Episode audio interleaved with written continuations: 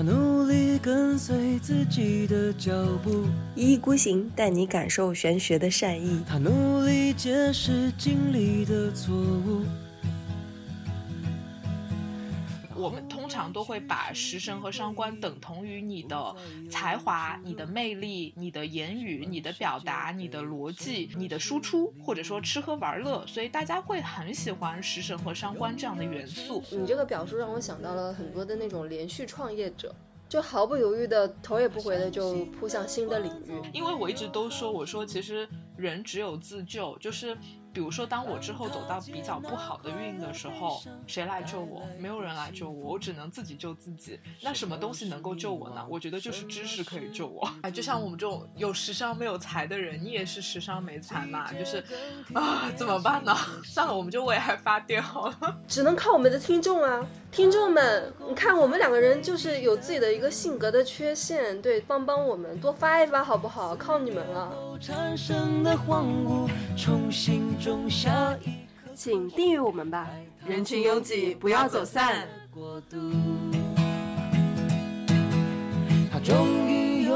Hello，大家好，这里是一意孤行，我是小林，我是贝拉。我们今天要聊的话题，呃，可能有点偏八字这个方向啦，但是也不会这么的复杂，嗯，就说八字里面的两个元素好了。也挺好玩的，对，就是食神和伤官，对，哎，其实可以先跟大家讲为什么我们想要录这样的一个节目，是因为我最近就是非常的勤奋和努力，然后小林就说，嗯，感觉我伤官特别重，然后就感觉可以顺势录一下这个节目。对，就是，嗯，为什么老为什么想要录这个节目？一个是一个方面，是因为贝拉就是最近伤官很重，而且我觉得他伤官越来越重，越来越重，越来越重，就重到无法呼吸。然后我觉得他整个人就是处在一直处在那种那个枪啊枪枪里面的子弹一直处于那种上膛的状态啊，他从来没有把子弹卸下来过。就我就没我我我可能是把枪，但是我没有子弹在里面，我就一直处于一种很失神的状态。那贝拉呢，他就就是这个枪吧，就是。就很想射出去，你知道吗？有那种冲动，而且包括我们之前在那个呃暴露总在空虚的夜这这期节目里面，其实呃我们打了四个多小时的电话，对，然后其实中间也有一个对于伤官这个事情的一个看法，但是这个是结合流年的，结合流年大运，嗯，然后呃我们本人呢。呃，本比如说我是日主食神嘛，他可能我对食神会比较了解一点，然后而且我我从来没有走过伤官运，所以我看到贝拉他就是这么有劲头，这么一种子弹上膛的那种感觉，我就很想了解一下你现在到底是一种怎么样的感觉，那个伤官的感觉，因为感觉跟我去上八字课老师跟我说的伤官不一样。什么东西啊？那是什么伤官？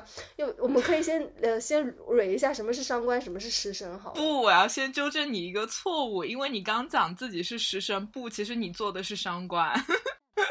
我做的是伤官吗？是的，我是说我是日主食神。哎呀，我觉得我现在就是因为我最近很疯狂的在就是学。八字学命理嘛，然后我现在就是包括就是我去年就意识到，其实老师教的是不对的，对，因为老师说你的那个辛亥亥是食神，不是因为亥水里藏的是壬水和甲木，所以其实下面是壬水，也就是阳性的水，所以对你来说其实是一个伤官，不是食神。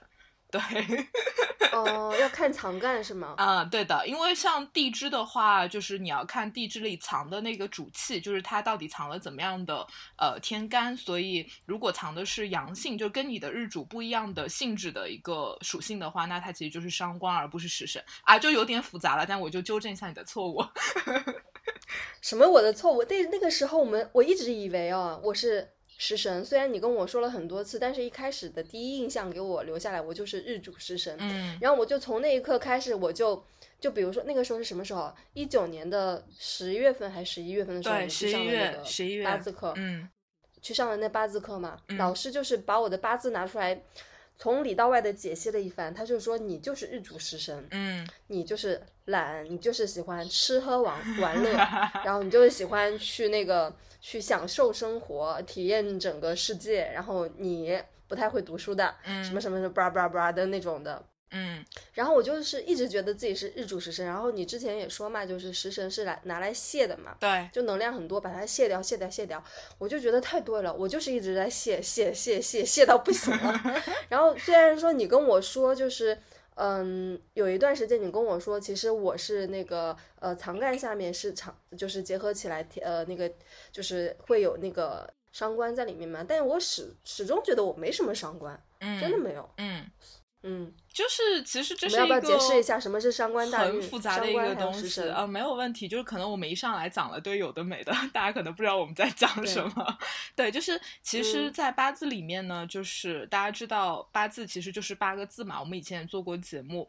然后在这八个字里面，其实最重要的是。第三列的第一个字，也就是日柱的天干，比如说小林是辛金，我是己土，那这个字可能就是我们把它称之为日主，你可以理解成是整个八字的一个核心。那么剩下来的七个字会跟这个字发生关系，对。然后呢，什么东西叫食神或者是伤官呢？食神和伤官，大家可以把它理解成是同样的一个东西。比如说小林的日主是金，那么在五行里面金生水，所以水就是小林的食神或者是伤官。那么比如说我的日主是土。土生金，所以金呢是我的食神和伤官，所以换言之，我们所谓的食伤、食伤啊，这不是一个东西啊，我们有的时候会把它合在一起去称呼，呃，它其实是食神和伤官是两个东西，它就是你的日主所生出来的那个五行。那么食神和伤官的差别其实就是阴阳的差别，比如说小林是心金的人，心金是阴性的金，那么如果他生出来的这个水是阴性的水，那么这个水就是他的食神。但是如果他阴性的金生出来的是阳性的水，那么这个水就是他的伤官。所以伤官和食神本质上是同样的东西，就是都是你这个日主所生出来的元素。但是因为它的阴阳不同，所以我们就给它两个不同的称呼，大概是这样子。那呃，哪个是阴，哪个是阳呢？嗯，就是我刚刚讲的，它是要根据你的日主来分别的。就是如果你的日主是阴性的，那么呃，阴性的你生出来的阴性的那个元素就是食神，阳性的就是伤官。呃，但是反之，如果你是庚金的人，那这是一个阳性的金嘛，那你生出来的阳性的水是你的食神，阴性的水是你的伤官。就是嗯，大家可以或者用一个更好理解的方式啊，就是食神和伤官对女生来说是你的孩子，对，所以呃，比如说小林是心金的人嘛，那你生出来一个阴性的元素，那不就是你的女儿嘛？对不对？然后生出来一个阳性的元素，那不就是你的儿子吗？所以我们经常会说食神是女生的女儿，呃，伤官是女生的儿子，所以这样子来区分阴阳的就很好理解。你自己生了个阳性的东西出来，它就是你的儿子，它就是伤官；你自己生了个跟你性别一样的东西出来，那么它就是你的食神，就是你的女儿，就这样去理解就好了。那我如果是个男的呢？呃，男的的孩子不是食伤，男的的孩子是官杀，这是另外一套逻辑了。但是一样的，就是看食伤是一样，就是跟你的日主的这个阴阳是一样的，就是食神；阴阳是相呃相反的，就是伤官。对，那我们今天就先就就来讨论食神跟伤官。然后可以啊，如果说就。就就食神跟伤官本身而言，然后呃，比方说我们那个时候去呃上课的时候，老师说食神就是吃喝玩乐享受生活，伤官就是怼，就是怼，就是哪哪都不满意。然后你觉得这么的说法是不是会过于片面？我觉得是这样子，就像我们之前做那个塔罗的节目，然后我记得林当时说了一句话说，塔罗里也是单牌不论嘛，就是一张牌你是没有办法去。做一个判断的，包括我们讲星盘的过程中，我也一直在提倡星盘要看整体。你单独拿出来说月天秤的人怎么样，这个也是没有意义的。那其实八字里也是一样的，就是你单独说啊，这个人伤官很多，他一定是一个什么样的人，他也是没有意义的。就是他需要放在整体的环境中来讲。但是既然我们是学习嘛，学习还是要拿出来单独来讲。那么如果我我们非常片面的来讨论食神和伤官，那么的确就有你刚才讲的那个意味，就是食神相对来说就像它的名字一样，听起来就很温和、很可爱，呃，就好像是一个比较嗯温和的一种力量吧。但是伤官，那因为它有这种伤嘛，伤就感觉是比较厉害的伤害的伤，那。可能它给人的感觉就会更犀利，呃，更强力一点。对，就不像食神听起来这么温和，所以他们还是会有这个呃一点力道上的一些差别。比如说我们在那个那天的节目嘛，就是暴露的夜那天那个那个节目里面，嗯，就是我们两个人深刻的讨论了一。讨论了那个流年大运嘛，但有一些可能没剪出来，因为涉及到太多隐私了。嗯，是的，啊，对，而且也有太多那个专业知识了。对对对对对。然后，然后就是贝拉是很幸运的，他走了二十年的伤官运，然后他这二十年就充满了能量，就是像一发子弹一样，biu biu biu 乱射，然后随时随地都有子弹。所以我就很好奇啊，就是贝拉这，就是怎么说呢？嗯，我不知道你的那种。呃，那种感觉，那种伤官的感觉，是一种怎样的感觉？嗯，首先要，我觉得在回答这个问题之前，还是要，嗯，让大家有一个最基础的一个认识啊，就是。呃，其实食神和伤官是大家讨论比较多的八字里的元素，因为大家还都挺喜欢食神和伤官的。就因为就是就像我们刚在科普的，就是食伤是你自己生出来的东西嘛，是你自己的日主生出来的一个元素嘛，所以呃，我们通常都会把食神和伤官等同于你的才华、你的魅力、你的言语、你的表达、你的逻辑，呃，你的输出，或者说吃喝玩乐，所以大家会很喜。喜欢食神和伤官这样的元素，甚至很多人会觉得说啊，我的八字里有食神，我的八字里有伤官，那我可能是个很聪明的人，或者我是一个很能够享受生活的人，很能够表达自己的人。其实不是所有人的食神和伤官都扮演了这样的角色。小林，你知道是为什么吗？为什么呢？因为它其实分你日主的强弱，对。就是如果你是一个，比如说你是心经的人嘛，假设你八字里的金本来就很弱了，就金的能量本来就特别的弱，呃，那如果你的食伤都特别的重，那它显然不是一个合适的一个配置嘛，因为你已经很弱啦，那你还要不停的泄，不停的生，不停的表达。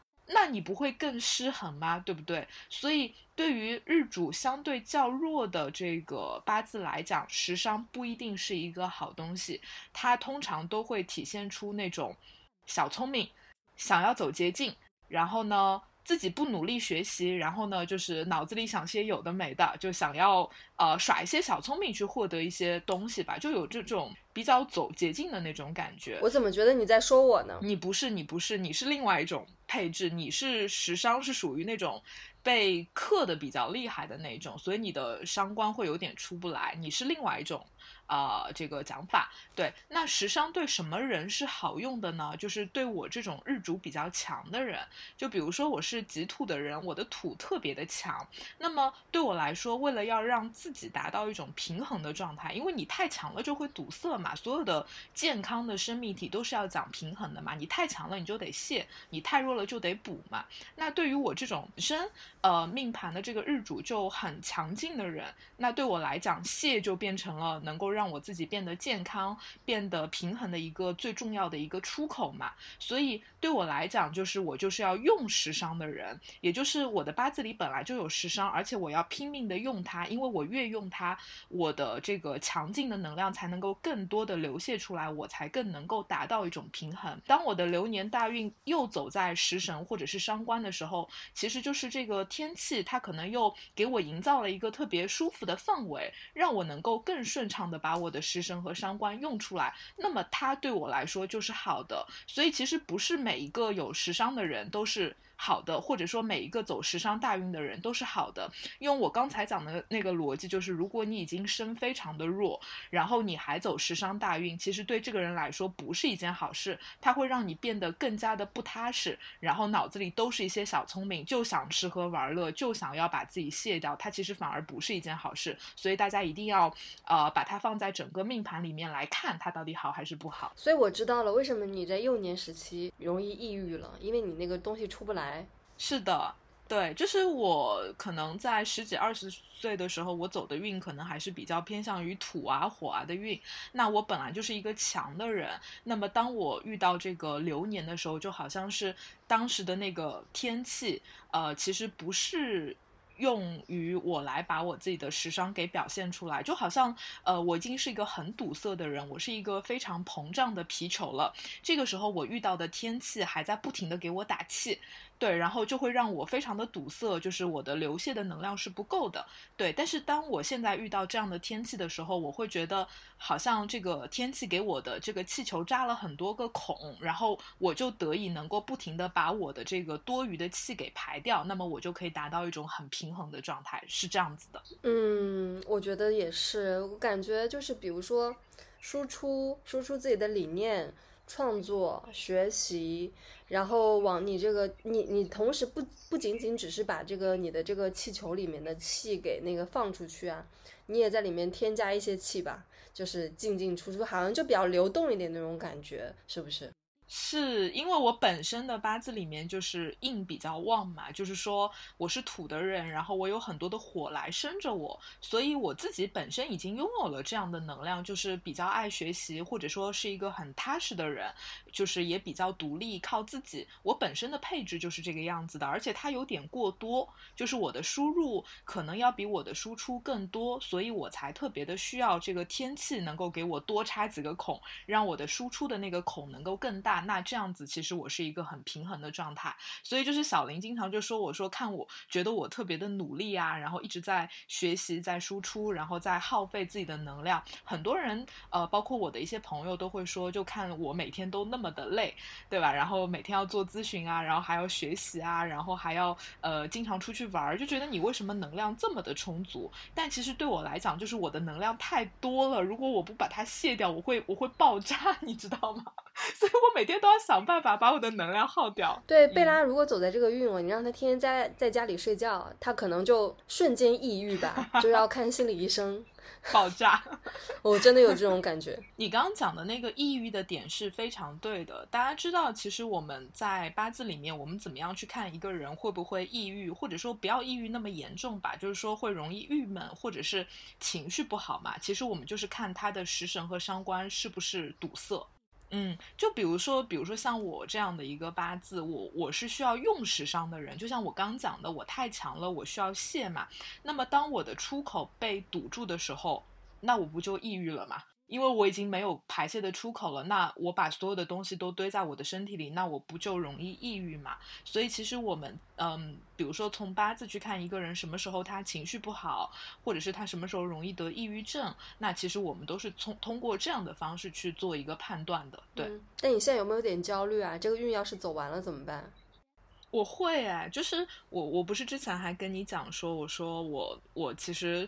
最近这段时间我就有一点焦虑，但这个焦虑可能跟大家以为的那种焦虑不一样，就不是说我焦虑就是赚多少钱，或者是焦虑我的职业发展怎么样，就是我深深的觉得人的命和运其实都是安排好的。对我甚至觉得运其实也是一个不变的东西，很多人会觉得运不是在流转嘛，但其实你要想，当你排完一个星盘或者是排完一个八字的时候。你的运也是定好的呀，只是这个定好的运，嗯，它有一种流动性，不像定好的命这样给你感觉好像是完全不动的。但事实上，你给了我你的生辰，我是可以把你的大运都排完的。如果我们用八字的角度来讲，我就按照你的月柱，然后一点点往后排嘛。我只要找到规律，我就可以整个把你的大运给排出来。然后呢，流年也是有规律的嘛。去年是庚子年，今年是辛丑年，明年是壬寅年，它也是有规律的。所以从这个角度来。来讲，你的命和运都是被定好的呀。那么，我通过对于自己运的这个命的认知和运的认知以后，我会知道，可能我这二十年走的运还不错，然后自己也觉得，哎，那个干劲比较十足。但是我知道，它终有一天是会走完的呀。我不可能一辈子都是这个样子，对不对？我可能。后面几十年我又会走到那种比较堵塞的运，那我怎么办呢？所以我就是突然有了一种焦虑感，就是会觉得说，哎呀，好的运没有剩多少年了，然后赶紧要努力学习，因为我一直都说，我说其实人只有自救，就是比如说当我之后走到比较不好的运的时候。谁来救我？没有人来救我，我只能自己救自己。那什么东西能够救我呢？我觉得就是知识可以救我。知识就是你你你你二十这二十年走的那个伤官大运的知识可以救你。对啊，是啊，就是呃，或者反反过来讲，就是我觉得说，嗯，这个救怎么救呢？就是我觉得我也没有办法逆天改命嘛，对吧？就是这个运不好，然后我也没有办法去改变它。但是，呃，至少我可以通过现在的学习，然后我尽可能的能够知道我在接下来的几十年，或者是每一年，我大概会发生什么样的事情。然后我也不是要去改变它，或者是我觉得很多事情也规避不了，但是我可以有一个心理预期，我可以有一个准备，就至少不会说等它来的时候我。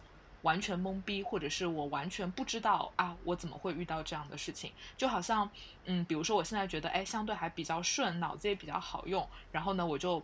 嗯，得过且过，就觉得这样过着挺好的吧。然后到之后运不好的时候，我可能就一落千丈。至少现在我有这个意识，我还能通过现在的努力给将来稍微留点什么，比如说存点钱呐，或者说呃累积点资源呐，或者是多累积一点知识呀，那可能将来可以稍微帮到我自己一点点的。得了吧，你还存存点钱，你没花完就很好了。哎。哎，我你刚刚说到那个那个花钱这个事情，就你知道花钱其实也跟时尚有关。就是你你哦，我明白了你的意思，你来听听我这么说对不对？就是你这个皮球吧，是不是现在你的运啊给你扎了很多的孔，然后你本身呢就是身强，你有你你可以去生这些那个本身你就爱学习嘛，你你这些是天生带的对吧？然后学习学习学习，然后输入输入输入。然后这个给你扎了孔以后呢，你可以输出啦，你就输出输出输出，然后把你的这些东西，就是呃传创作也好啊，写文字也好啊，录播课也好呀，然后给人看星盘也好呀，然后就输出输出输出，同同时间输出的还有你的金钱，对不对？这个逻这个逻辑是一样的吗？就是 上官来了以后，就是其实就是一个花钱运，然后这你看你二十这二十年花了多少钱？丢了多少钱？你自己看看，反正就没留下钱，可能是赚的也比较少吧，所以花花就花完了，感觉自己也没干嘛就花完了。什么什么什么运可以让人赚钱呢？赚大钱？赚大钱其实也分人啊。比如说，我觉得时尚是这样的一个东西啊，它其实有两面性嘛。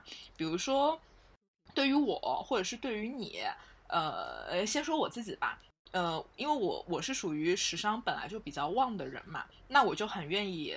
因为我刚说过，时尚就像你自己生出来的东西嘛，那包括花钱，其实也是从你身上把这个钱给拿掉，给流泻出去嘛，它其实就有一种这样的一个能量。所以，其实一个时尚比较重的人，为为什么我们会说时尚重的人爱吃喝玩乐，对吧？爱享受生活，吃喝玩乐和享受生活，难道不花钱吗？对不对？就是吃喝玩乐和享受生活，恰恰是最需要花钱的，而且他们愿意花钱去。吃喝玩乐，而且他们愿意把钱花给朋友，就是时尚重的人会有这样的感觉，会乐于分享，乐于吃喝玩乐。但是呢，嗯，你如果去这样用你的时尚的话，其实我觉得是一种比较低级的用时尚的方式，因为它好像只是一种很本能的一种流线嘛。就像女生时尚旺，你也可以说她很能生孩子，难道她一辈子只去生孩子了吗？不可能，对不对？那时尚用的好是怎么用的呢？就是用时尚去生财。嗯，时尚生财说的太对了，你好像说我二二四年的样子，对不对？二四年说说我创业了。对的，就是比如说我们拿小林女士的这个八字来举例，比如说她是心金的人，那。他八字有水嘛，那就金生水，所以在日常生活里面他就有食伤，那么他就比较愿意去吃喝玩乐，呃，也比较愿意去花钱，然后呢，也有很多的想法，然后也是一个聪明的、爱表达的人，那这些都是他有伤官的一个体现，特别他是自作伤官，那这个体现都在他的生命里会体现出来。但是呢，如果他的八字里没有财，或者说。如果我们从五行来讲，就是没有木，或者是当他的大运流年也没有遇到木的时候，那么他的金生水，那到水不就结束了吗？是不是？因为水是生木的嘛。对。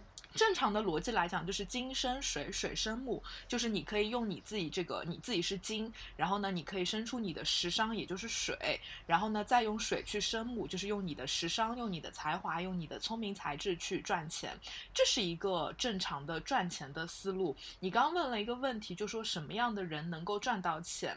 就是如果这个人他的日主的能量是充足的，也就是我们所谓的身强，然后呢，他有。时商就是他能够输出自己的才华，输出自己的观点，然后呢，他还有才，就是他会用自己的才华和脑袋去变成钱，那么这样的人呢是更容易赚到钱的。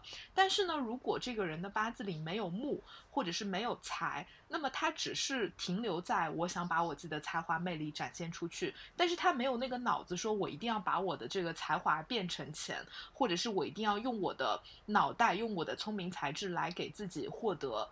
呃，很多的盈利，就是他自己脑子里是没有这个想法的，所以这样的人呢，他通常只是把时尚用来哎玩乐啊，跟朋友聊聊天呐，表达自己的想法啊，但是他不会太去用它来赚钱。所以这样的人呢，就是我们所谓的财不生财嘛，就是你有很多的才华，但是这个才华呢不一定会变成钱。那你有那么多伤官，你你你现在有生木吗？我不用生木啊，就是我们的五行不一样嘛，我是要生水。因为我是土生金，金生水嘛，然后我自己的我自己就是己亥日柱的人，我自己有坐在水上，但是我的这个水有点弱，所以一般来讲它不太好用，就是我只是停留在食伤，但是我不太会呃用它来这个生水，因为。土生金，金生水，你也要看它在八字里的一个排列。就如果他们离得比较远，那他们生起来就不顺畅嘛。比如说你的金在右上角，你的水在左下角，那他们中间隔了那么多字，你说它生得了吗？它其实生起来也很迂回嘛。所以一定要。连连的比较近，那么它生起来就会比较顺畅，或者是比如说我现在的大运里面也有水会进来，那么它其实会助我一臂之力嘛，就是我本来可能只是停留到食伤，但是因为有水进来，所以我会有那个意识，或者说呃外界会出现很多的机会，让我能够把这个食伤来生水，或者是用食伤来生财，就是用它来赚钱。那么从职业的角度来讲。呃，一个日主身强的人，就是说他的能量是充足的，然后呢，他又有时商，他又有财，那么这种人呢，就比较适合做自由职业者，或者是比较适合做那种比较独立。气质的工作，或者说这个工作呢，就是说能够让他有很多的空间，能够自由的表达、输出、创作。那么他去做这样的工作，就更容易赚到钱，而且更符合他的心性。那其实就是我现在走的这样的一个状态。但你那你生的水还没有那么多，对吧？嗯，对，就是因为毕竟它是流年里面带来的，我自己的命盘里面比较弱，那就代表我本身我的本能、我的潜意识里对它就是没有那么在乎，就它不是我特别在意的一个东西，所以我就。日常不会去天天想着说我怎么样才能赚到钱，或者我到底怎么样把我的才华变现，就不太会去想这个东西，更多还是享受呃才华表露的这个本身的这种快乐。比如说我写一篇文章，录一个播客，出去玩儿，我觉得这些事情可能比赚到钱要更。让我觉得快乐，但是因为现在走这样的运嘛，那我就觉得，哎，好像也会出现很多的机会，你不用那么费劲，好像就会有一些机会能够让我用它来赚钱。比如说会有人来找我做咨询，那其实对我来说就是一个呃时商身材的这样的一个过程，就是我付出我的时商，就是我付出我的言语表达输出，给你一些观点，然后或者是我做一些创造，那么我用它来变成钱，其实是这样的一个模式。对，但是比如说如果我接下来的一个运里。面我的水没有了，就是大运里没有水过来了。那我还是这样的一个人，我可能还是爱表达、爱输出，但是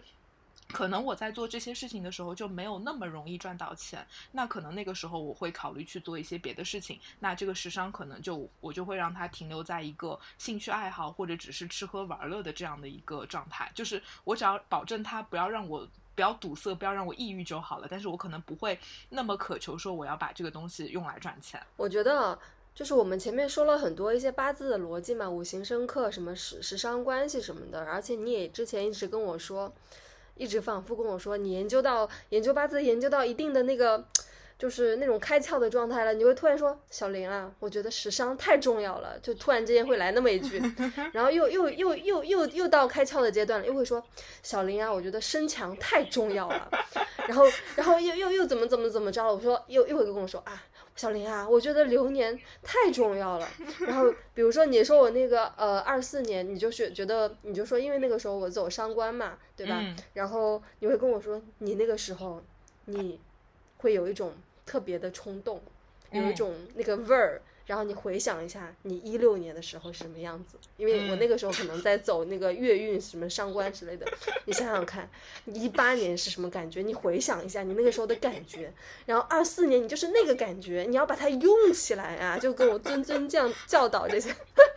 所以，所以就是，所以时商到底就是伤官啊，伤官运啊，就是。到底是一种怎样的感觉呢？它是那种，嗯，那那种那个，呃，那个小芽儿要破土的那种感觉嘛？就不说不行，然后就是一定要去呃表达自己，要去疯狂的学习，然后呃不会是那种一直闷着的那种状态，被硬给封印了的那种状态，对吗？它到底是一种怎样的感觉吗？感性的表达一下，就是有一种被从小黑屋里放出去的感觉。就这个小黑屋，而且就是是这样的，就是这个小黑屋不是那种非常惨的小黑屋，就是没吃没喝的那种被被囚禁的感觉。就这个小黑屋呢，可能也不错，里面有吃有喝，然后躺着也挺舒服的。那它有点像是你的一个舒适区嘛。那你原来可能一直躺在里面，日子也没有过得太差。对，但是呢，就是当你开始走这样的运，或者是当你的伤官开始发作的时候，你就有了那种强烈的愿意走出舒适区，然后跑出去看这个花花世界，然后这个也尝试一下，那个也尝试一下的尝尝试一下的那种快乐，就是好像你离开了原来你很熟悉的环境，然后你可能原来会有点害怕，说我走出去以后会不会遇到很多的困难啊？走出去的那个世界，甚至是不是没有我这个小黑屋里好呀？毕竟里面有吃有喝嘛，也没有太差嘛。你原来会有很多的担忧，呃，会导致你在很多时刻，你只是脑子里有这样的想法，就是我想出去玩儿，可是你没有那个勇气，也没有那个行动力去真正的踏出你的舒适圈，做一些改变，或者是做一些很有勇气的事情。可是。当好像有这样的运来的时候，就好像你拥有了那个勇气，就是你可以马上去买一张飞往巴塞罗那的机票，然后就是很就是心怀期待的，就是要踏上这样的旅程。你也不用不担心语言不通，你也不担心出去以后会不会遇到小偷，但是你就会觉得好开心。我就是要去认识外面的世界，我就是要去交朋友，我就是要把我的想法给呃表达出去，就会这种很兴奋的那种感觉，就毫不犹豫的头也不回的就扑向新的领域，新的。一些没有尝试过的东西，你这个东，你这你这个表述让我想到了很多的那种连续创业者，比如说最近很火，我知道你不看一些新闻，也不了解，呃，也不关注政治制，就商官哦，商官来的人只关注自己跟自己要做的事情相关的东西，比如说你，贝拉是一个从来不看微博热搜，也不关心政治，也不关心新闻的人，比如说最近什么那个新疆棉事件，就是炒得很热，你要问他，他绝对不知道。然后他也不会跟你讨论的，对。然后最近什么那个美股跌了，他完全不开不关心不 care。什么这个明星怎么样了，他也不在乎。最近在播什么剧，他也无所谓，就完全无所谓那种感觉。你说的前面描述的那种连续伤官的那种感觉，让我想到那种连续创业者。呃，是因为我想到了最近那个雷军，就小米的创始人。小米的创始人那个时候他是一个程序员，然后。嗯，他就是兢兢业业的写程序，然后那个时候他在金山嘛，就是是一个很古早的一个科技公司吧。然后，呃，那个时候呢，他兢兢业业的写程序，呃，然后完了以后呢，呃，他的那个领导或者怎么样的，就是要把他提拔成总经理。然后那个小米雷军就说：“我就是喜欢写程序，写程序是我一生的爱好。”然后，但是我也愿意去尝试一下当总经理吧。但是我觉得我那个最终我的人生的宿命还是写程序，就是我就是要敲代码，对，敲敲到天荒地老。然后完了有一天呢，他的一个同事帮他整理他的那个桌面的文件的时候呢，就把他的这几年敲的所有的代码全部都一键删除、格式化就没有了。就你知道那些代码对他一个程序员有多重要吗？就等于说他这几年的数字宝藏没了。就瞬间消失了，然后他就不得已就是呃一头走进了那个总经理里的那个领域嘛，他就要去学销售啊，学管理呀，学那个学各种各样，学策划呀，学学市场啊，学品牌啊，就是要学。很多很多不一样的东西，然后呢，就是他就学学学学学学学学学学，然后他也积积累了很多的一些资源啊、人脉啊，或者他自己本身就是从里面有很多的一些收获吧。然后完了以后呢，他又呃创办了一家网站，叫做卓越网。我不知道就是年纪比较轻的听众们会不会知道，这这个好像当时是卖书的还是怎么着的，反正也是个电电商的网网站嘛。后来呢，他就把这个网站做起来了，做起来以后呢，他就去呃去了美国。去找了那个亚马逊的老大，然后呢，把这个网站卓越网就卖给亚马逊了，就是被收购了。然后这个卓越网呢，就变成了现在的亚马逊中国。然后我们有很多的一些书啊什么之类的，或者一些电器啊什么的，都是从呃亚马逊上买的嘛。所以就是。呃现在这个情况。后来呢，他这个被买了以后，大家都想他应该获得了一笔很丰厚的一个。呃，资产吧，因为卖掉了一个网站，就是他还是可以收获很多钱的。然后，但是呢，他并没有止步，他并没有说我要拿这笔钱去享受生活，吃喝玩乐，然后就是海边 party，然后游遍世界。然后他，我不知道他后面怎么样，有点记不清楚了。反正后面他就创建了小米。创建小米以后呢，小米的这家公司呢，他当时决定，呃，在要在他要做手机的时候呢。因为那个时候肯定有很多不一样的呃手机巨头嘛，比如说三星啊、苹果呀什么之类的，就是很多很多这样的巨头，还有什么 Black BlackBerry 啊什么的黑莓手机，我记得我诺基亚什么的很多很多啊类似的。但是呢，大家都会觉得他现在那个那个时候做手机是很不占优势的，因为那么多人都在做手机，然而他还是毅然决然的踏入了这个他根本就。不了解的一个领域嘛，还是做手机，做做做做做做做到现在哦，做做到了呃全球第三名，就是手机的销量啊，全球第三。然后呢，就是在前两天吧，昨天还是前天，他又宣布我要进入电动车市场，我要造电动车、电动汽车。然后对，就是宣布了一个很很有可那个浪漫主义的一个理想吧，一个一个 announce 嘛，就是所有的整个小米的集团就决定要做。呃，就是电动车了。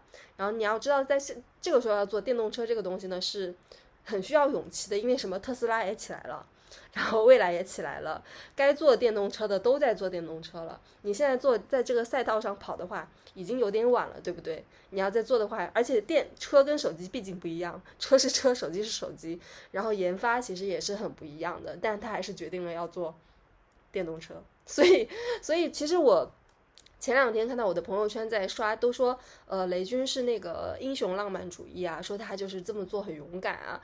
我一开始觉得大家这么说他是有一点偏嘲讽，因为就是哪怕是我这样一个门外门外汉，我都知道你在这个时候做电动车，就是很明显就是落后了，你就是输在起跑线上了，你为什么还要做呢？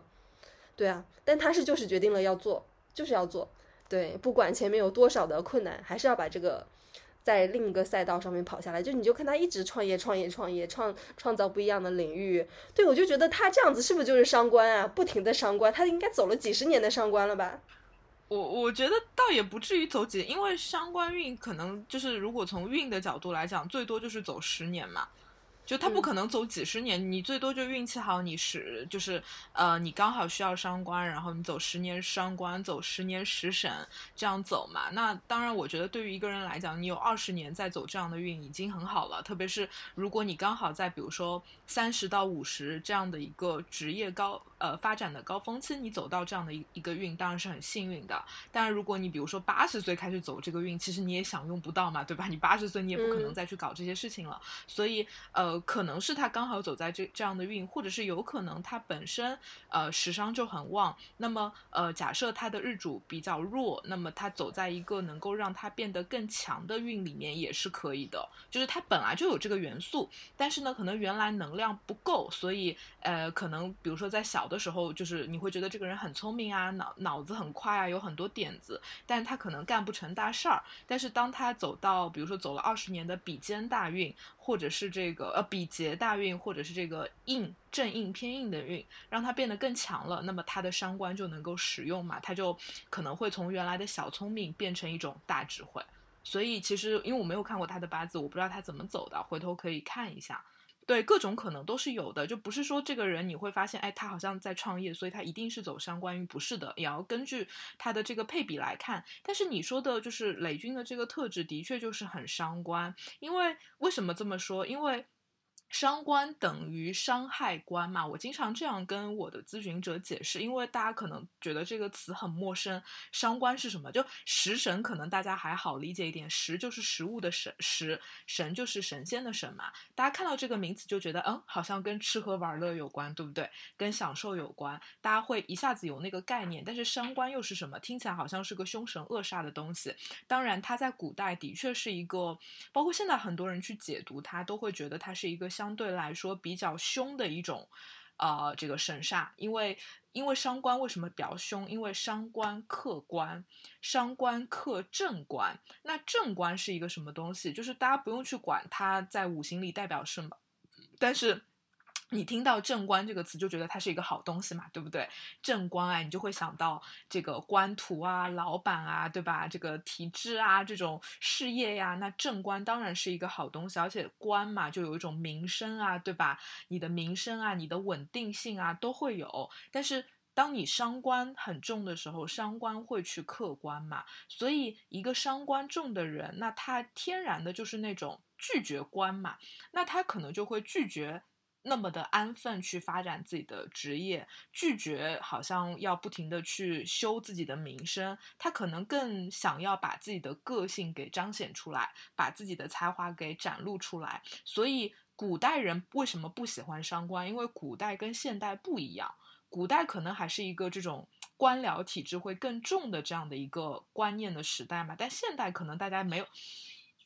对，现代其实已经没有这样的一个概念了。就是我们现在讲到官，就会觉得啊，公务员或者是那种在职场上兢兢业业的打工人，我们会觉得哦，这是一种官。那其实现在反而反而大家都会很喜欢商官，因为你看，大家都想要搞副业，大家都想要创业，大家都想要做一个呃比较独立的一个工作者。那这其实就是一种商官的能量，就因为商官客官嘛。所以在现代，其实我们不太会用这么负面的，或者是把它称之为一个凶神来看待它。我们反而觉得这是一种呃追求自由的能量，因为客观嘛，就是你愿意去用自己的能量去打破原来的这种体制，打破原来的那种。呃，约束和管束，然后真正的把自己的个性、才华，然后自由的造作的能量给展现出来。所以雷军身上其实就会有这种特质，包括我相信很多这种呃创业的大佬，或者是你会发现他做了很多很突破性的事情、很改革的事情。那这样的人可能他都会有呃比较重的食神伤官，或者是呃大运在走食神和伤官，就是大概会是这个样。哎，我现在想到商官还真的是一个好东西。你前面说你用古代不太看好商官，是因为古代就是搞搞科举制度的嘛？帝王皇权，你怎么可能去那个？怎么可能去挑战皇权呢？挑挑战皇权你就死了，就斩首示众，在菜市口 被斩掉。就是啊，嗯，对。而且你知道更可怕的是，因为官，特别是正官，其实在古代代表的是女人的夫心嘛，嗯，就是丈夫嘛，嗯，对吧？女女生不是会喊老公是官人，官人嘛。呃，所以就是包括现在很多的那些老师傅，他在给女生看八字的时候，看到你有伤官，就会说，哦，你这个婚姻不顺利啊，然后你肯定就是很挑剔啊，然后你什么克夫啊，就有些用的严重的词就会用这样的词嘛，是因为呃，其实就是我们刚刚讲的那个逻辑，伤官克官，所以有伤官的女生，呃，就会被判定为说啊，你婚姻不顺，或者是你恋爱不顺，其实这种嗯铁口直断的说辞是。挺不负责任的，因为在现代，呃，我们已经不太会说这是一种。婚姻不顺的标志，当然它可能间接的会制造这样的一些阻碍，因为我们之前也会做很多女性的这种性别的一些节目嘛，我们的确会说这依旧是一个男权社会，可能很多在男生的脑子里都会想要找到一个很温柔体贴，然后听话的一个老婆，可能这个社会的大方向还是这个样子，但是随着女性的越来越觉醒，其实很多女生是不愿意让自己成为这样一个。被管束的一个角色，或者是好像我没有自我，我全部都听老公的。其实现在特别在上海，我觉得已经没有女生是这个样子了。所以，嗯，我觉得有相关的女生，她的确可能会对伴侣会比较挑剔，或者说因为她自己很聪明，呃，也比较有个性，所以，嗯，好像就不是那么容易被驯服的那一类人。但是我觉得这有什么问题呢？这没有问题啊。对，然后如果把那个潘金莲放在现代，她就。肯定不是那个有害生化的呃有害伤化的一个女生啦，她可能就是说我想要找自己的亲密关系，所以我可能选择了去勾引自己的丈夫的兄弟，但是这又代表了什么呢？我不至于被砍死。对啊，对，所以就是说，我觉得。呃，很多女生，我觉得有太多人找到我，就说他们可能之前有找师傅看，然后都被判定为那种婚姻不顺。但是，呃，八字里的确会有一些呃配置，我们会看婚姻不顺。比如说，如果你真的有八字本身里就又有伤官又有官，它可能的确是一种。呃比较矛盾的特质。因为如果你有官，就代表说你自己还是挺想要被约束嘛，你还是挺想要找一个官来依靠的，或者是你挺想要有稳定的发展的。但是你另一方面又有伤官，就是你可能又不服管，又有个性，那么它的确会制造一些冲突。嗯，但是比如说，如果你的八字里只有伤官没有官，我觉得那就没有问题啊，就是你可以依旧。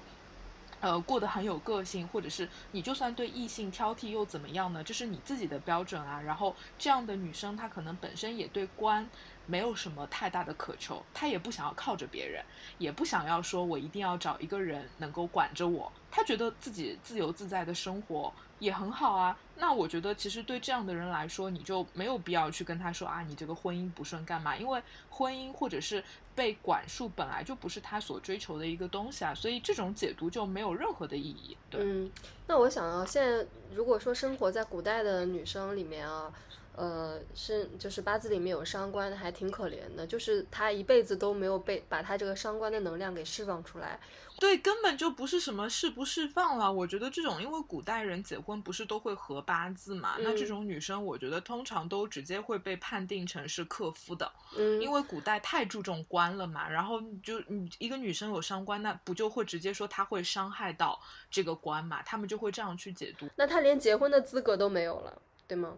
一辈子当寡妇是啊，所以就是时代有进步嘛，就是我觉得你，呃，我之前就是有有看书嘛，就是说那个那个老师就说，他说其实世界上不可能存在两个完全一模一样的八字，就是这哪怕你两个八字那八个字是一模一样的，但是其实八字是一个时空的一个组合嘛，就是他一定是出生在某一年的某一个地点嘛，嗯。可能就是你这两个人的八字都一样，但一个生活在古代，一个生活在现代，他们的命运完全都是不一样的。还有就是这两个八字可能一模一样，但一个是男生的八字，一个是女生的八字，他们的命运也完全都不一样的。我再我再问一句啊，如果说生呃出生在同一个医院的厂房的两个男婴。那他们八字是一样的，那怎么怎么怎么去看？嗯，我觉得还是多少会有点差别吧。就是可能呃，当然这种的差别的概率是很低的，但是呃，毕竟他们的整个生长的环境啊，或者是接受的教育不一样，所以成长的轨迹中可能也会有一些出入吧。我觉得还是会有的，对，只是它的出入会比较小。但是如果你要拿到，比如说隔了六十年呐，或者是你隔了这种几百年的这种，就没有什么可比较的，因为呃整个都不一样。而且我我其实刚刚想表达的是，就是因为呃时空局都不一样了，所以我们的解读方式也是完全不一样的。我们现在其实已经呃。不应该再用古代的那一套去解读现代呃社会下的这个食神和伤官了，我觉得它已经变得完全不一样了。那现代的呃社会下的食神跟伤官，哦，我们还是说说女生啊，嗯，就是食神跟伤官他们会更好的被怎么说呢？就是发挥出来，但是我觉得多多少少还是存在一点。呃，社会规则的一些意识的制约下吧，因为我最近啊，就是这两天有跟一些认识比较久的一些女性朋友吃饭啊、聊天啊，就是不可避免的，大家都会问我，呃，谈恋爱了吗？有没有想什么时候去结婚呐？然后当我问回他们的时候，他们就说，哎呀，我我其实也没有很想结婚，然后但是呢，我觉得就是需要结婚。然后呢，我也没有很想生孩子，但是我百分之六十想生孩子，百分之四十不想生孩子，所以我也没有准备好，就是还是比较的纠结的那一种感觉。因为他们一方面想要遵从自己的内心，想说，呃，我的身体啊，我的婚姻啊，都是由我做主，但是，呃，三号他们还是被社会上面的一些观念啊所所所制约吧，就是没想好到底怎么着。我觉得其实还挺正常的，就是我自己还是觉得五行里的那一套，我我自己是蛮认可的。就比如说像官这个东西，虽然我。不觉得每个人都需要它，但是我觉得它依旧是我们生活中特别重要的一个部分。就是你的工作，或者是我们撇开了讲，我们不要讲他只是你的老板或者是你的老公。我觉得官其实就是一个人的名声，是一个人的踏实，是一个人的就是通过嗯认真工作，然后通过自己的努力，然后来获得一些名声。类似像这样的能量，我觉得它依旧是一个很重要的东西。那如果每个人都是伤官，那这个世界也很可怕呀。对吧嗯？总要有一些人在做一些比较稳定的事情，然后能够嗯有很多的约束，因为官其实等于管嘛，所以官其实是一种约束，它也是一种规则，它也是一种能够制约我们，让我们能够不那么造作的一种能量。那你反过来想啊，如果这个人他本身的日主能量很弱，然后他伤官又很旺，这其实是一件非常危险的事情。就是你可以用白话文解释，就是说这个人呢，其实可能自己学学历也很低，然后呢，就是也不踏实，嗯，自己没有什么本事，但是呢，每天每天都觉得自己可牛逼了，觉得自己脑子里的想法都是。非常厉害的那些想法，然后他就老想用那些想法去造作，然后去呃，就是跟那些官去打架。那这种人不是很容易犯罪吗？所以古代有一句话是讲的很有道理的，叫“伤官克官，为祸百端”吧，好像是这样的一句话，还是有它的道理所在的。就是因为官毕竟是一种规则嘛，为什么古往今来大家都那么的推崇正官这个东西？正官为什么是一个特别好的一个食神元素？那的确是呃，它有它自己的意义所在啦。所以我觉得很正常，嗯而且我觉得反过来讲，有一些呃女生的八字里面，她可能并没有伤官，但是她的官很旺。比如说她是心金的人，她旁边可能就做了一个丙火，因为丙火克心经嘛，这个火会制嗯约着这个心经。那这样的女生，她可能天生就是那种特别的想要。呃，依靠一个人，对被管，嗯或者说他就特别想要去做公务员，他就想要这样子去过一生。但是我之前有一次跟朋友聊天，就是他们在讨论起办公室的一个女生嘛，就说那个女生长得又漂亮又有才华，然后工作又好，然后大家都想不通，说为什么她年纪轻轻就结婚了，就嫁人了，然后还找了一个好像大家看起来好像也觉得不是那么牛逼的一个对象，就很普通，他们都想不通，然后甚至很多人会劝她说：“哎呀，你不要这样呀，你是一个独立女性，你还那么优秀，你怎么可以那么早结婚呢？”其实我觉得没有必要。这样子说，然后我我当时我也在嘛，然后朋友可能也会有一点点八字的基础，然后我就跟他们讲说，哎，可能这个女生八字里官就很旺啊，人家就是想要从官呐、那我觉得这就很正常，这是她的一个需求嘛，就每个人需求就很不一样，嗯，嗯，对吧哎，？我刚刚想说啥来着？我刚刚想说，就是咱们这期节目不是要录的轻松一点嘛，嗯，结果就在做科普啊，又是在科普了一整一整期。对，哎呀，感觉感觉就哎，原来就是想说那个这期节目就是跟大家说一下食神是什么，就是嗯，那种嗯嗯卸掉，就是在自己的舒适圈里面吃喝玩乐。你们前面说的那个很对，就是日主很弱，但是伤官又很强的人，他们就容易会生事端。就比如说我们最我们那些网络暴力不是还挺多的嘛？微博上面你随便打开一个明星的受争议的明星的一个微博的评论，就会看到成千上万的人在骂他们。比如说像郑爽，你现在打开他微博，如果他没有关评论的话，会有成千上万的人去骂他们。但是我有的时候想，这些这关你什么事儿呢？干嘛过好自己的日子不行吗？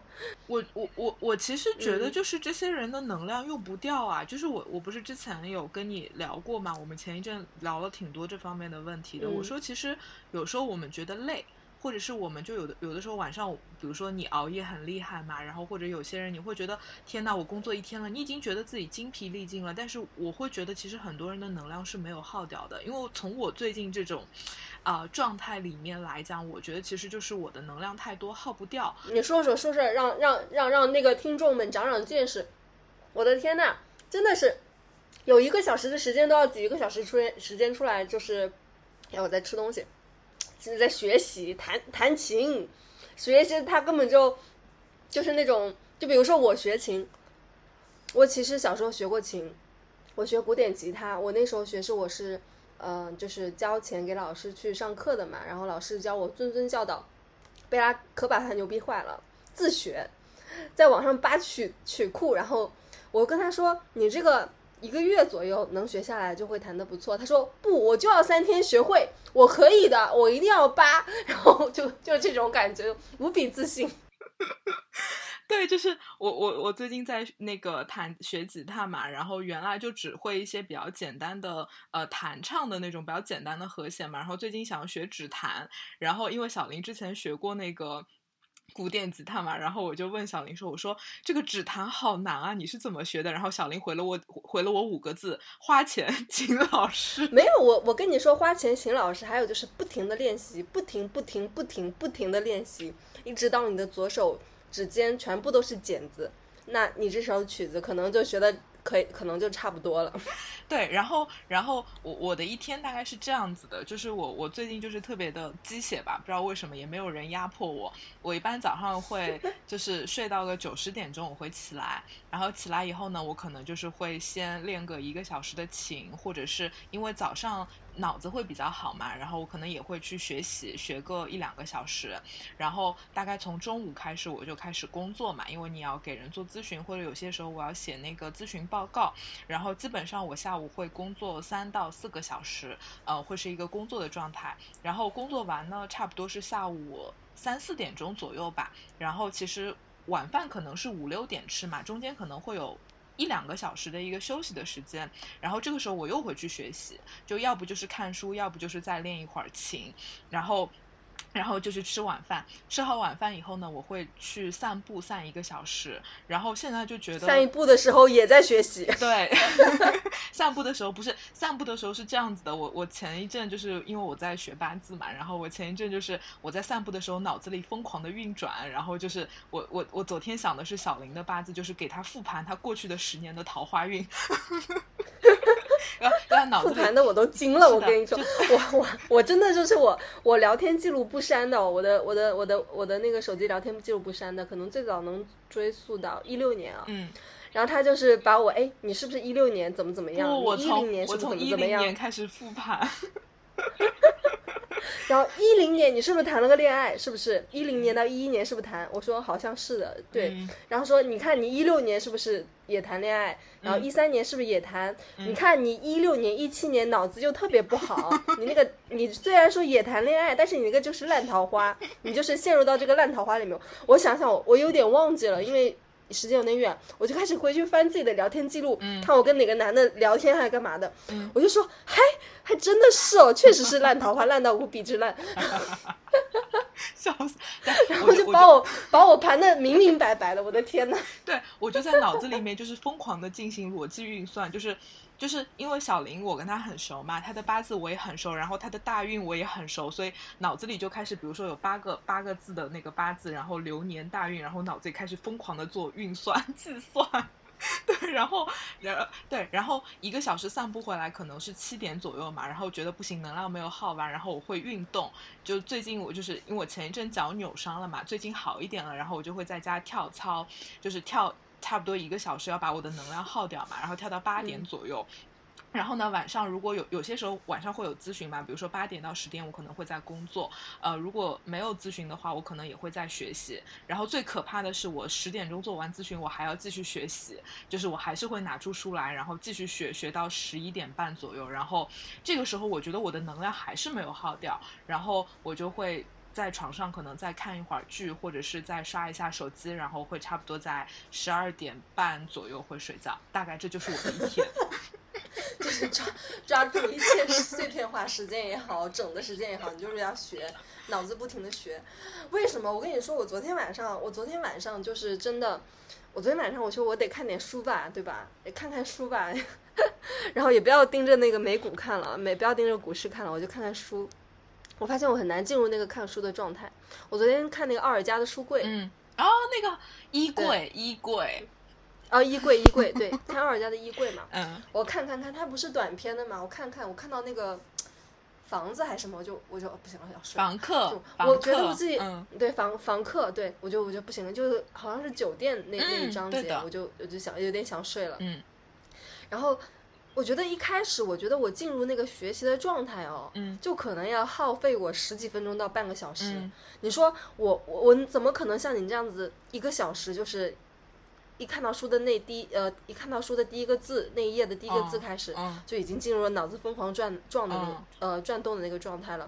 我觉得我要起码让自己有个十几到二十分钟的左右，然后进入那个看看书的状态。嗯你是不是完全没有这样的烦恼啊？没有啊你看到那个字，你就已经已经进入积雪状态了。哇，学习我来了，Come on，学习就是那我种。很快，我大概一两分钟就能进入学习的状态，而且我是，呃，我一旦开始学习，我的效率是非常高的。就我不会看书什么看了几页不知道自己看了什么，我我会非常全神贯注去做一件事情。所以就是我我自己其实很难想象，就是如果有一天我不上官了，我会变成什么样的人？我可能会想想到我小时候的状态。我小时候是一个特别自闭的儿童，嗯对，就是很自闭，然后也有一阵特别的抑郁，抑郁了几年吧。就是我我因为因为当时可能在我十几二十岁的时候，抑郁症还不像现在那么的普及嘛。其实当时也不太会说啊，我要去医院诊断一下我有没有得抑郁症。但是我现在回忆起来，我觉得那个时间段是非常抑郁的，就是你每天都就是不知道在干嘛，然后吃不下、睡不着，然后呢晚上我都整夜整夜不睡觉的，然后。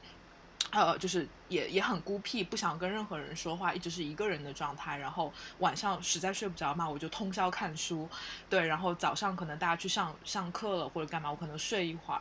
然后呢，经常就是一个人在就是学校里啊，或者是在家附近溜达，然后就是啊看到一条河就很想跳下去。就是我现在很难想象那个状态，因为现在的我是如此的积极阳光、乐观 上进，五好青年啊，不对，嗯四好青年，哎，嗯对，就是你很难想象你当时是那样的一个状态，对。可是我现在就有那个意识嘛，因为你经历过，所以你会知道人可能真的就是一个会随着呃天气的流转吧，然后会变化的这样的一个人。所以我现在就是因为有过这样的经验，所以我才知道现在的状态其实是非常难能可贵的。它也不是说我自己。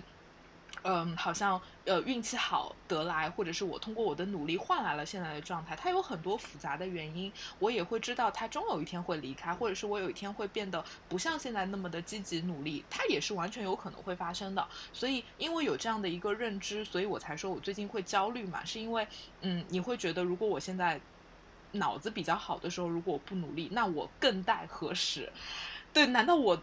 没有这个运的时候，我在努力嘛，那我不就非常的事倍功半吗？对吧？我可能看两个小时的书都没有我现在看一个小时的书效率高，那我是不是要趁现在脑子好的时候看更多的书呢？嗯嗯把嗯把将来的书也给看了呢？是不是嗯就这样的感觉？对，是的。哎哎，就是怎么说呢？我我觉得啊，呃，伤官给你带来的是一种很难能可贵的一个体验嘛，就是你觉得浑身有用不完的能量，你要把它极致的，呃，把它的怎么说呢？把它利用的非常的有效率吧，把它用的嗯极致。还有一点，你有没有嗯觉得伤走在伤官运的人，嗯，也不说是脾气吧，就是会更加的一种棱角分分明一点，立场会更加坚定一嗯点，有没有这种感觉？嗯，或者是说，我觉得会、啊，或者是说看到一些呃跟自己可能没有那么契合的一些观念，你有没有觉得想怼人？我好像，呃，我我我其实一直都有，就是、嗯呃，我觉得我遇到那种真的就是触到我底线的呃人或者是一些观点，我我其实一直都是怼的，因为这是我原生就有的一个能量嘛，只是我可能。嗯，它只是我的一个性格的一个部分，它不是我性格的全部，不太会呃那么容易彰显出来。但是的确，我觉得像走在这样的运的时候，嗯，我会觉得好像做这件事情更理所当然。对，就是会觉得说，原来会不太好意思，对不对？哦、原来会不好意思，对，因为他的能，就像我说的，呃，刚喝了一口我酿的酒，有点打嗝。我也我也是，我也去拿点酒啊，等一等，反正已经聊满一个小时了，这 还跟我说上官上官聊五分钟就聊完，我跟你说要聊两个小时，这样看下来，啊，不行了，真的是你让我你一让我讲书，我就不是你让我讲课，我就停不下来，你知道吗？所以其实，在这个时代，我觉得时尚还是一个挺重要的东西。就不管你身强身弱，就 whatever，就是你你能够有那个能量，或者是你能够有那个勇气去呃自由去造作，然后去表达，我觉得这就是一个这个时代特别渴求的一个东西。就虽然我经常吐槽啊，我说那些就是有些人没什么本事，天天在那儿宣传自己，但是我也有的时候不得不承认，在这个时代，可能一个懂得营销的人，一个懂得表现自己的人，可能比一个真正有真才实学的人更吃香。这就是这个时代的一个逻辑嘛。那在这个时代的逻辑里面，时尚它就变成了一个特别重要的东西。包括我给很多人看八字。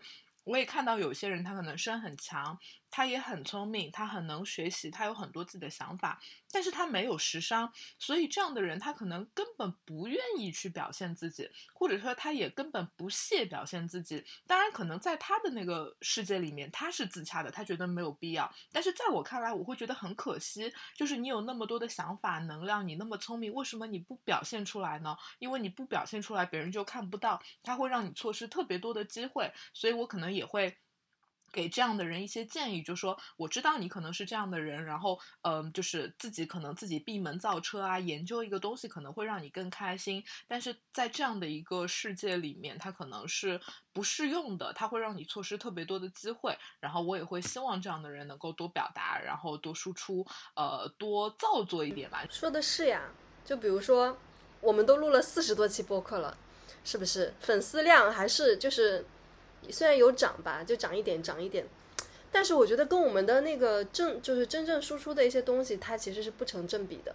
比起其他的一些，对吧？懂得时尚、懂得营销、懂得去宣传这方面的呃节目，我们还是有所欠缺的。所以我希望我们以后，我 们我们以后能够时尚一点。不是，我觉得我们时尚够，但是我们没有用时尚去生财，真的，我们太良心了。对，我觉得我们可能只是觉得，就是因为我觉得是我我们俩都是身强用需要用时伤的人嘛，那我觉得身。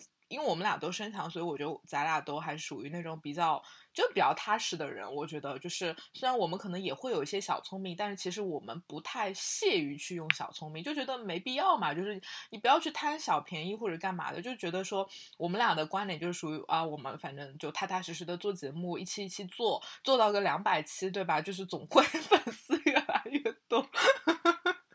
对，就是这就是我们这种。身强的人，而且我觉得身强的人，你肯定是硬比较旺嘛。硬旺的人其实又很好面子，对吧？然后又自尊心特别强，所以其实对我们来讲，要拉下脸来，好像要去做自我营销、自我推销，就是一件特别难的事情。我觉得他。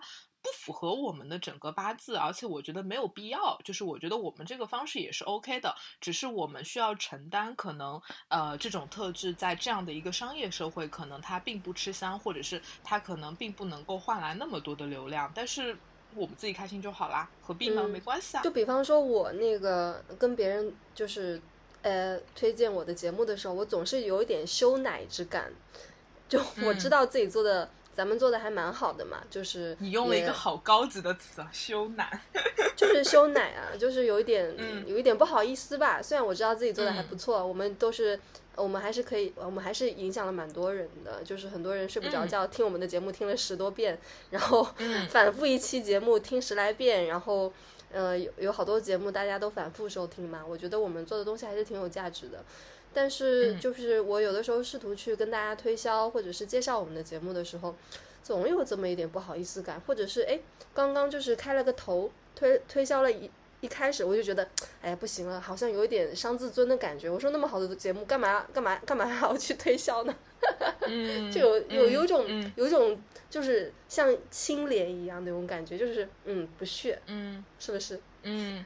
我跟你差不多，我就是觉得，如果我碰到人，我觉得他可能不够，不够那个那个知识没有到，我觉得能够欣赏我们节目的地步，我可能就不推荐啊。这样讲话是不是不太好？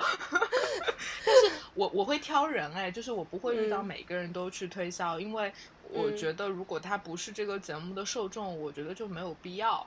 对，然后。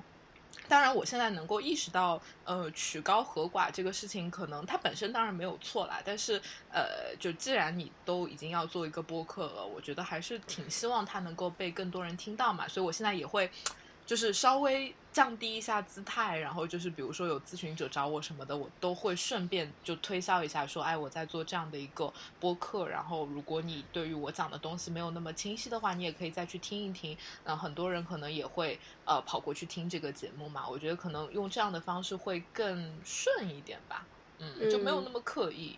嗯，对啊，我其实加入了很多播客群。有很多主播在里面，嗯，然后我可能只有一开始的时候推销过自己的节目吧，第一期、第二期，但后面几十多期我都没有往群里面扔过自己的链接，就是我觉得往那个群里面丢链接，那群里面有好几百个人，我就觉得这样好像大家都是主播，主播嘛，你 你干嘛要逼别人来听你的节目呢？而且他未必也会。懂那个玄学的东西，因为这个毕竟很小众，而且不是所有人都能理解的东西。可能有些人会觉得你在宣传迷信什么的，所以我就是后面我都没有丢。嗯，但是有一些呃比较就是懂得时尚或者比较懂得营销的人，还是会觉得每一期都会去推一推。但我的话，我好像比较少一点。我只是私下如果朋友对这个东西会比较感兴趣，我跟他多讲一讲。但往那个群里面去大讲特讲，我好像没有这个意愿，我觉得有点有点浪费精力。嗯，我觉得没必要，要我我也不愿意。所以，哎呀，就像我们这种有时尚没有才的人，你也是时尚没才嘛，就是。啊，怎么办呢？算了，我们就为爱发电好了。只能靠我们的听众啊，听众们，你看我们两个人就是有自己的一个性格的缺陷，对，帮帮我们，多发一发好不好？靠你们了，真的。你觉得我们的节目有用，多转发转发，多跟朋友推荐推荐。对的，对的。啊，我们也我们我们在为爱发电，你们就是也也为爱发电的事儿嘛。对。对啊，为我们发发电嘛。啊，我们太难了。差不多，差不多，我们结个尾吧。好，那么感谢大家收听这期节目。嗯，然后喜欢我们的节目，可以加入我们的听众群。嗯，然后你们关注那个一意孤行 Detached Radio 的那个公众号，然后可以在后台对后台回复听众群，然后我就会拉你进来啦。嗯，然后可以在群里面一起自由的生长，一起聊什么。呃，都可以，因为我们的群其实也比较的自在吧，就是，呃，正常的一些群，可能你进来以后要介绍自己是谁，你是什么行业的，你你在哪个城市生活什么的，我们就没有这种，嗯，规则，嗯，我们就你进来就进来，你要你要说话你就说话，你不要不说话你就不说话，你想进就进，你想退就退，对，但是你发广告那是不行的，嗯，真好，自由生长。对，野蛮生长，自由生长。大家想待就待一会儿，不想待那就退群，没关系。然后，然后呢？如果说你真的是很很就是听了我们的节目蛮多期，你觉得对你自己有用的话呢，非常非常感谢，你可以去转发给自己的朋友。做一些推荐，你也知道我跟贝拉是两个就是 抹不开面子的人，也不太会去宣传自己，所以就劳烦各位帮我们宣传宣传，给我们打打分，是不是？苹果 Podcast 给我们打打分啊！不要在群里面跟我们说，我太喜欢你们的节目了，哇，对我太有用了。但是你要让更多的人知道，是不是？对，对吧？上那个上那个苹果 Podcast 评分啊，评论，把你们对我们的喜欢说出来，对不对？然后直接跟我们说，我们很感谢。但是跟大家说，嗯，才能真正的帮到我们。嗯，对的，认可，是不是？是。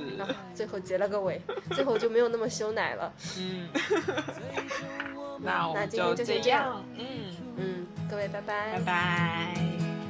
记得来时方向的路，重新开始也不会踌躇。什么是痛苦？什么是祝福？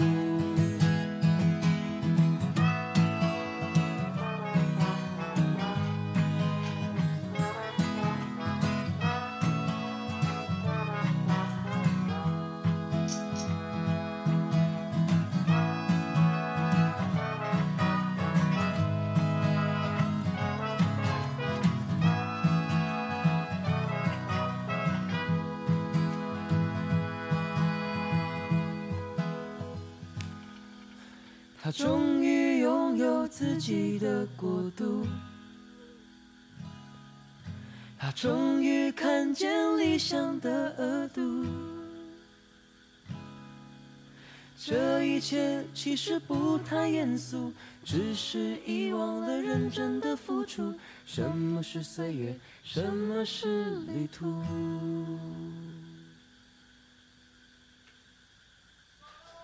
耶！可以吗？弹错也没关系吗？